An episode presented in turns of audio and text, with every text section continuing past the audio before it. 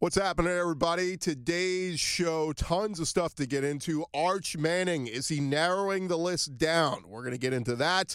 Also, uh, the feud continues between A&M, Jimbo Fisher, and Nick Saban at Alabama. But now, is it having an effect on recruiting? We'll get into all that as we talk with our guy, John Garcia from Sports Illustrated. Locked on SEC starts right now.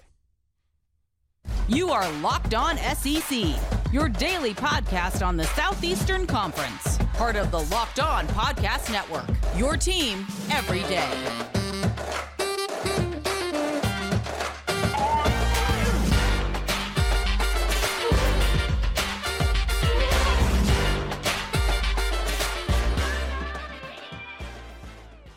And what is happening, everybody? Welcome into Locked On SEC. Chris Gordy here with you. Glad to have you along. Thanks so much for making us your first listen every day. And a reminder plenty of ways to get into Locked On SEC. We're now on YouTube. So if you want to see the video version there, or you can just keep subscribing to the podcast version wherever you get your podcasts on the Locked On Podcast Network, Spotify, iTunes, we're everywhere. Make sure you subscribe. And uh, yeah, you can get us just about anywhere. But go subscribe on YouTube. That's what we're building up for some great stuff coming up later at the start of this year's football season. Without further ado, let's bring in our guy, John Garcia Jr. from Sports Illustrated, talking all the latest in SEC recruiting. John, what's going on, man? Oh, just, you know, drama, quarterbacks committing. It's just typical SEC recruiting and conversations. It's just, it's the usual. And hey, in the offseason, I'm especially here for it. Well, I wanted to get into this, John, because the big story that blew up all of college football these last couple weeks was Jimbo Fisher and Nick Saban going at one another. A lot of this pertaining to NIL, a lot of this pertaining to NIL and recruiting. What's right, what's wrong, who's crossing the line, who's not. When you got collectives and all this other stuff, you don't have to get into specifics on that, but I'll just ask you from the periphery. You're around a lot of these coaches, you're around a lot of these recruits. What did you make just kind of a bird's eye view seeing Jimbo and Saban go at each other publicly? Yeah, I was so surprised. Uh, just like everyone, I assume, just because of the history uh, and camaraderie between the two. I actually saw a throwback video of Jimbo waiting an hour after uh, Alabama beat Georgia and that that Tua to DeVonta Smith walk off title game. Jimbo waited an hour after the locker after the game to spend time with Nick, eh, eh, you know, and congratulate him. I mean, it's just amazing to see how things can change and how quickly they can change. But look, I it's one of those where you if you dig into it, you can see where both of them are coming from. But just the style in which it happened. Saban started it at a small press conference that wasn't even about football. And then Jimbo calls a presser the next morning and it and and goes, you know, nuclear on on Nick and and you know starts to throw out maybe bigger accusations than Nick was was insinuating. And I think that's where it was like, whoa, let, us take a step back and, and, really look at this thing. I think there's validity to both of their points to a degree. NIL is something that the, my biggest takeaway is that NIL is still something that we are struggling to understand. You know, the thought of hey, these groups can pay college athletes, but only when they're in college, and they can't jump into recruiting. And now the colleges can't even really be in communication with them as the new the ncaa rules state. So all of that creates a whole lot of confusion. So when in this case alabama doesn't finish with the number one recruiting class and it wasn't georgia that supplanted them it was texas a&m and nil's thrown around as a, a possibility as to why or part of the reason as to why uh, it's something that it seems like it was just brewing within Nick until he, he got that microphone and he was finally able to just say it. You know, you, you could see it almost on the tip of his tongue and he almost held back, uh, but then he doubled down. Uh, and then Jimbo tripled down. So uh, you understand uh, where it comes from. Is it right? Do, do we even know how it's falling out? No. Uh, recruits aren't really talking about it, at least on the record. They're certainly watching like we are. Uh, so we're still going to wait to see the fallout. But you know, Greg Sankey coming out and muzzling all these coaches after that, I think tells you a lot about you know what it did nationally, and like you said, the whole college football world blew up. So it was interesting, surprising, um, and maybe still ongoing. I don't know. I mean, Fisher Fisher has been on the record again since all of that. So it is fascinating, Chris, and I, I, can't wait to see the thirty for thirty one day. Yeah, and of course with the uh, meetings in Destin, uh, it's it's only going to get spicier with everybody there.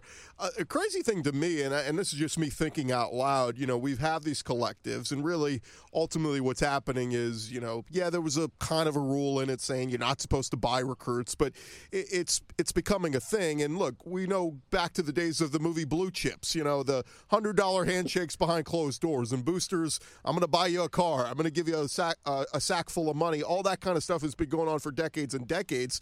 To me, it seems like I'd rather want the school involved, right? Like instead of just hooking up recruit 17 year old recruits with boosters, that feels dirtier to me than to say the school look, give me the money booster and we'll figure out how to allocate it to the kids. Like that to me seems a little bit cleaner, I guess, than the uh, the dirty way of doing this. But um, I, I, don't know how you change it. I mean, I, I even thought maybe you say um, you can't pay the kid an NIL deal until they're enrolled at school. Well, what's going to happen? A lot of these coaches are just going to say, look, we got a deal on the table, commit to us. Once you get here in August, we get you the money. I mean, I don't know how you stop it. You know what I mean?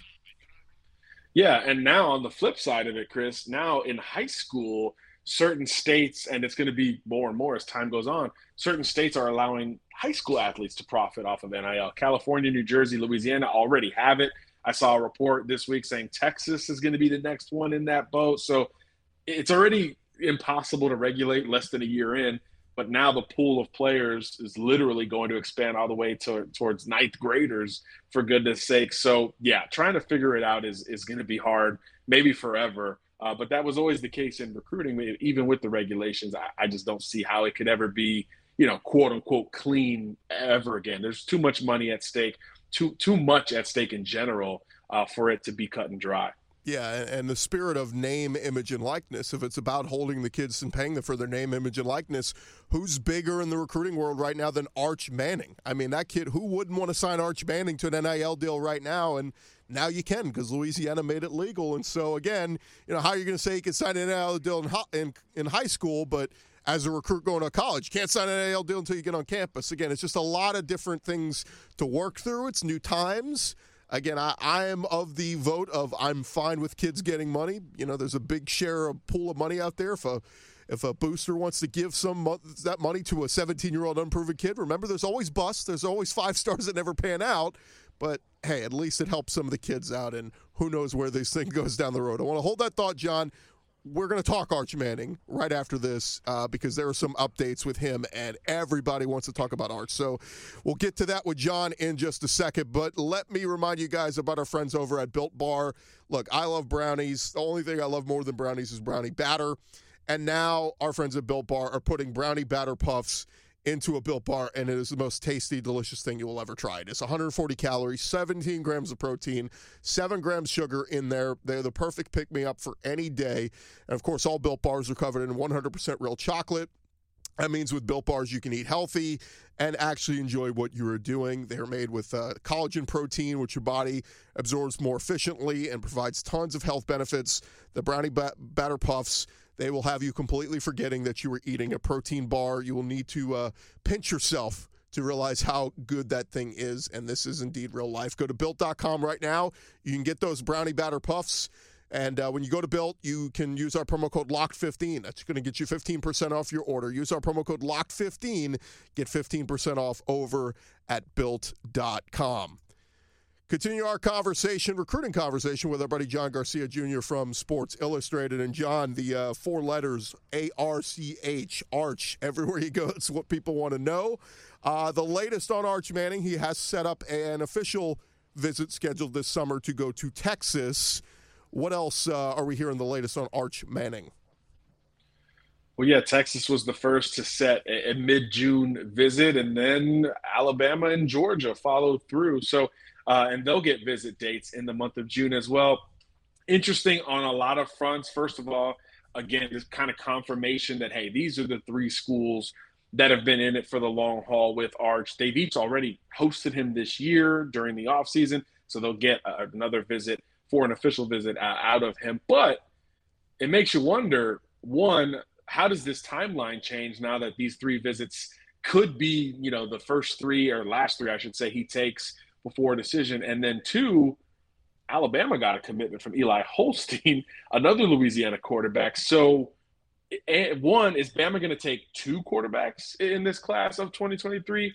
Uh, and two, does this potentially eliminate Bama from Arch Manning's perspective, where the conventional thought is, hey, he's going to go somewhere where they don't yet have – a verbal quarterback commitment uh, in this class of 2023. So, if you're a Texas fan, if you're a Georgia fan in particular, you're you're really excited about uh, the commitment for Alabama, which is probably never the case. Uh, but with Arch Manning, you know, any anything that elevates the hope a little bit more is going to be something that you take in positively. And and look, Arch's camp probably won't come out and say anything. And then if there's any camp where they don't give a you know what who's committed at what position, it's probably Arch Manning. So there's there's still a counter to, to the Alabama angle here, but I will say, even independent of Holstein's commitment to the Crimson Tide, we have heard more buzz recently about Georgia and Texas in particular. So it becomes, if it is down to these two, um, of course, first of all, when is he going to commit? Because he's going to visit them, you know, in, in, close quarters in the month of June, and then two,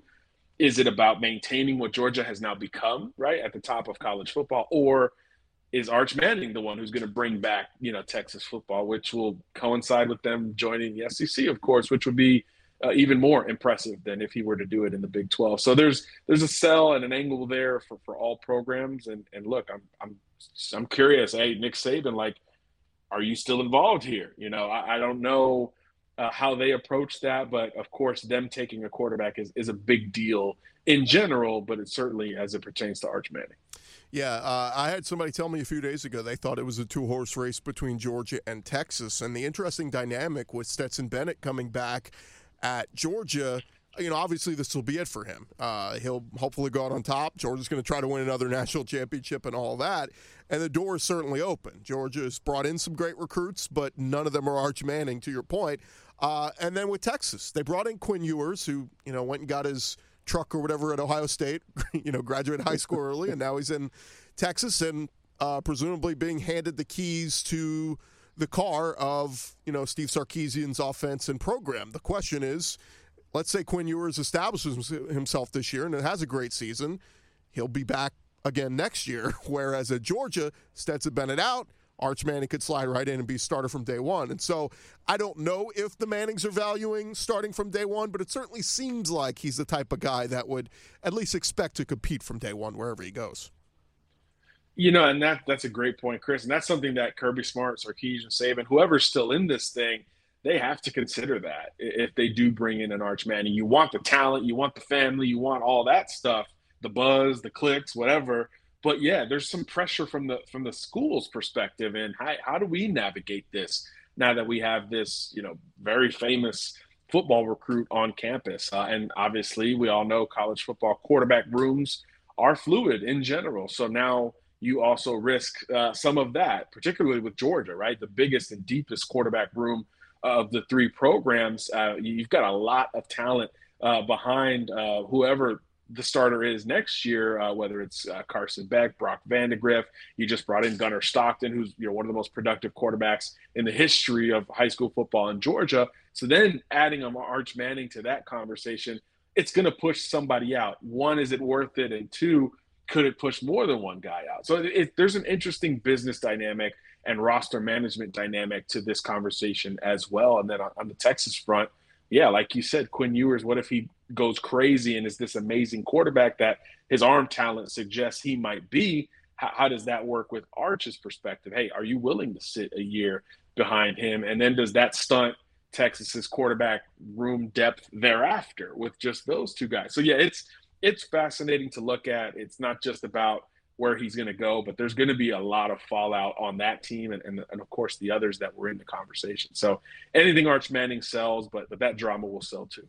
You mentioned his name a minute ago. Quickly, I just wanted to touch on Eli Holstein. You know, he's four-star quarterback recruit, and you know was a commit to A and M just a year ago, and now here he is a year later committing to Alabama.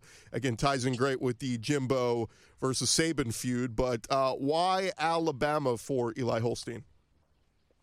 it's just become the program that's put the most into his process since he decommitted from Texas A&M. I think uh, Florida and LSU got him on campus once, Bama's gotten on, on campus three times uh, since that decommitment. So uh, clearly uh, opening up the doors for him to be the quarterback in this class of 2023. And that's before he takes an official visit, which was, I believe, scheduled the same weekend Arch was supposed to visit Alabama, or he might still make that visit, which would be quite awkward and, and provide a little bit more drama. Uh, but look, Bama really has been pedaled to the metal with Eli Holstein since even before he decommitted from A&M. I think the first visit he took, he was still an A&M verbal commitment. Uh, and look, this is an interesting, athletic, super unique prospect. I think because he's from Louisiana and he's a quarterback in the same cycle as Arch Manning, there's a bit of a, oh, Bama took Eli Holstein. Like, oh, okay, is, is that mean they can't get Arch? No, Eli Holstein is is 6'4", 230, and just set the testing record all time at the Elite 11 regionals. So Lamar Jackson, Tim Tebow, Andrew Luck, throw out any quarterback in the overall athletic testing component and the cumulative score that it creates. Eli Holstein's the best of all time. So this is a huge dynamic quarterback who, by the way, can throw the football well enough to earn an invite to the Elite 11 finals. Uh, and he's coming off of a state championship. Uh, he's built for the modern game with that athleticism. You could actually design runs for him to a degree as a quarterback, which is not something you could say about Arch Manning. And again, he's developed as a passer in that same stretch with with a year still to go at the high school level. So there's a lot to like about Eli Holstein. Each of the last three quarterbacks that Alabama's brought in, or four if you include Bryce Young, all very mobile uh, at the quarterback position to where you could design runs for them, but even if you don't, they can stretch out a play and, and really fit in that modern offense. So in that regard, Eli Holstein is a really strong fit uh, for Alabama. Uh, and you can't overlook the thought that, hey, you know, this kid's going to have a chip on his shoulder because folks are going to remember this cycle as the year of the quarterback beginning with Arch Manning. So all those guys thereafter are going to, you know, have a little bit more umph to their game. So uh, being a Louisiana kid on top of it, like Arch, I think brings even more intrigue to what Eli Holstein can do. And, and again, no matter where he ended up, this was going to be a really strong top five, top 10 type of quarterback in this class. So it's a huge gift for Alabama, regardless of what happens with Manning. Some great stuff with John Garcia. We will get to a few more big names uh, that have SEC teams on their radar in just a second. But I want to remind you about our friends over at Rock Auto. With the ever increasing number of makes and models, it's impossible for your local chain auto parts store to stock all the parts that you need oftentimes when you go in there, they're just going to go to their computer and type in your make and model and try to find the part for your car. Something you can do easily at your home. You have uh, computers with access to rockauto.com uh, at home and in your pocket on your cell phone. Save time and money when you use Rock Auto. Some people are saving 30%, 50%, even 100% for the same parts from a chain store or car dealership. Rock Auto, they're a family business serving do it yourselfers for over 20 years. Their prices are always reliably low for every customer. They got everything you need from brake parts, tail lamps, motor oil, even new carpet. Go explore their easy to use uh, website today. You can find the solution to your auto parts needs. And when you go to rockauto.com, see all the parts available for your car or truck, and make sure you're write locked on in their How Did You Hear About Us box so that they know that we sent you. It's an amazing selection, reliably low prices, all the parts your car will ever need. Visit rockauto.com. All right, one more segment with our buddy John Garcia Jr. from Sports Illustrated. And John, a couple of big names out there across the SEC. Let's start here with a big four star offensive lineman by the name of Chase Bisontis, up from New Jersey. Rarely do we get uh, the big time recruits that are considering SEC schools from New Jersey. He does have Michigan State and Rutgers, of all schools, on his radar, but of course, a Jersey kid considering Rutgers. But his other ones from the SEC, Texas A&M LSU, and Georgia. Uh, what do we know about Chase Bisontis? Yeah, this is a prototypical offensive tackle recruit in a year that's becoming. We talked about quarterback. Offensive tackle class in, in 2023 is becoming really strong, and Bisontis is one of these rising prospects since the fall. As his tape has gotten out, and he's followed it up with a big spring, and he's, he's picked up a lot of offers along the way. As you mentioned, several SEC schools in the middle of this conversation. No official set to them just yet, but I think Georgia in particular is, is really going to push for a big offensive tackle class. Uh, and there's some connections there. Georgia hired Fran Brown from Rutgers, who obviously has experience recruiting uh, up in New Jersey. Stacy Searels, the new offensive line coach, has some connections, having recruited everywhere in SEC and ACC country as well. Uh, so I think that combination is going to keep UGA uh, at the forefront of this recruitment. Uh, Texas A&M also heavy on the offensive tackle hunt uh, in this class of, of 23. So I expect them to get a visit before all is said and done. You mentioned LSU in the conversation as well. Transition staff, you always have to rebuild from the inside out. Brian Kelly certainly uh, understands that one. So, like it is for most prospects in the Northeast, you got to get him on campus, right? You got to get him uh, back in the door. He has visited uh, Georgia in the past, so I do think that again gives Georgia a bit of an advantage. I do expect uh, another visit to come down uh, for the Bulldogs in the form of, of an official visit, uh, but we'll see. You know, I think he's got a lot of time to set some of these. Uh, we are seeing more trips accumulating in the month of June. I think just the, just more urgency uh, for these programs to get commitments on board, and the commits want to make decisions before their senior season begins. And typically, O linemen don't wait very long either. They kind of like see what they like and they go get it. So uh, I think uh, the New Jersey native could very well end up in the SEC, and I'd probably pick that if I had to at this point. Another guy who's very likely to end up in the ACC or SEC, Grayson Howard, four-star linebacker out of the Jacksonville area. He's named his top five, and he's got four SEC schools in there: uh, South Carolina, Florida, Texas A&M, and Georgia, all in the mix. I was watching a little film on him. He looks like a prototypical SEC type linebacker. But where are we with uh, Grayson Howard?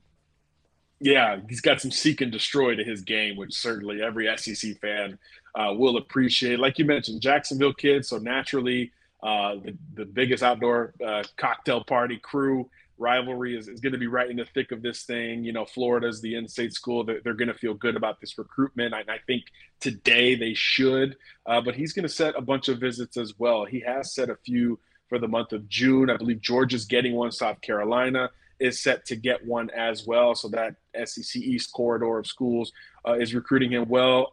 Obviously, we've talked about A&M and their recruiting prowess can never count them out uh, for a prospect, especially considering that Howard is is the opposite of, of some of these old linemen we talked about.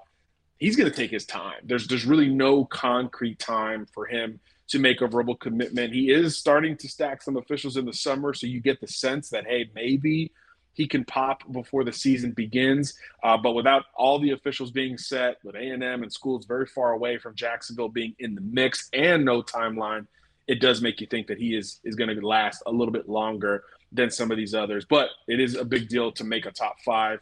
You're probably going to get officials if you're one of those the top five schools, barring a change in his plan. Uh, but look, uh, I think this is a Georgia Florida battle. At the end of the day, he just fits what they do. Uh, it could depend on Georgia's push, though. You know, we've seen Georgia be involved with just so many elite prospects that they have to make their own decisions on the board if they start to slow down a little bit, I do think South Carolina uh, could be another factor for for Grayson Howard, who goes by Pup, by the way. So if he's if his name is Pup Howard and the Georgia Bulldogs are involved, you know, I think that's a connection. Last one for you, John. Uh, we appreciate your time. There is a wide receiver out of IMG by the name of Carnell Tate.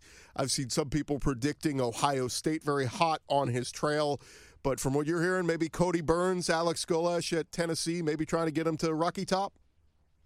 Yeah, Alex Golesh was at IMG recently. Uh, Carnell was at IMG or uh, Tennessee recently. He was at IMG, of course, as well for his spring game. Uh, I was there. Multiple Tennessee coaches were checking him out uh, and talking to him afterwards. He said, "Man, you know, I'm done with visits." And I think this is uh, literally the opposite of all these other kids we've talked about because they're they're all so uh, forward in planning officials. Carnell has gone the opposite way. Georgia was supposed to get an official that trip is canceled. And this is coming off of an unofficial visit to Tennessee. He had already visited there officially, and, and they really hold a lot of the buzz with Tate right now. Um, and among the schools he's looking at, I believe he's down to four Tennessee, LSU, Notre Dame, Ohio State. Tennessee's the only one with a quarterback verbally committed. And there's two quarterbacks he's really tight with Dante Moore and Nico Iamaleava. Nico is committed to Tennessee, and they have visited Rocky Top three times together. Their families are beginning to spend time together uh, to the point where I'm told they like they rag on each other. They, they diss each other and fun and poke fun at at, at how they're doing. It's that close of a relationship. So the fact that he's not taking any more visits and he wants to commit sooner rather than later, I think that's huge news for Tennessee. Now, to counter that, Ohio State is the childhood favorite. He grew up in Chicago. Nobody can argue with what Brian Hartline and Ryan Day has done at that position at wide receiver over the last few years. And the draft, I think 9, 10, and 11 were Ohio State receivers two years ago. Uh, so that sells about as well as anything could. Uh, and then the other thing to consider is, is Dante Moore, the other quarterback he's close to. Uh, there is a lot of Notre Dame inclination with uh, this kid's recruitment. He's a Detroit kid, another Midwesterner who's known Tate for a lot longer than Nico has. So if you're playing the quarterback best friend game, Notre Dame could be, you know, the sneaky pick for Carnell Tate. But the sooner he decides with the buzz, the the the variety of visits to Tennessee, I think the Vols could be in the best shape for, for this kid. And that's not something we were saying a few months ago. And, and he's arguably the best receiver in the country. So that would be another huge deal for, for Josh Heupel and company. He is John Garcia, Director of Football Recruiting for Sports Illustrated. Give him a follow on Twitter at John Garcia underscore JR. John, always appreciate your uh, joining us. Uh, keep up. Uh, we always love keeping up to date with all your updates on Twitter. And uh, we'll do it again real soon, man. Thanks so much for the time. Thanks for having me, Chris. Take care. All right, that's uh, John Garcia of Sports Illustrated. As always, appreciate him so much. That is going to do it for this edition of Locked On SEC. Remember to subscribe on YouTube and check out our video version if you're listening to the podcast version. Of course, you can find us wherever you get your podcast. Thanks so much for making us your first listen every day. Now go make your second listen. Check out some other great SEC podcasts like Locked On Kentucky, Locked On Razorbacks, Locked On uh, Gators. Tons of great podcasts wherever you get your podcasts on the Locked On Podcast Network. Go make your second listen. I'm Chris Gordy. Thanks so much for watching Locked On SEC, listening to Locked On SEC. Talk to you guys down the road.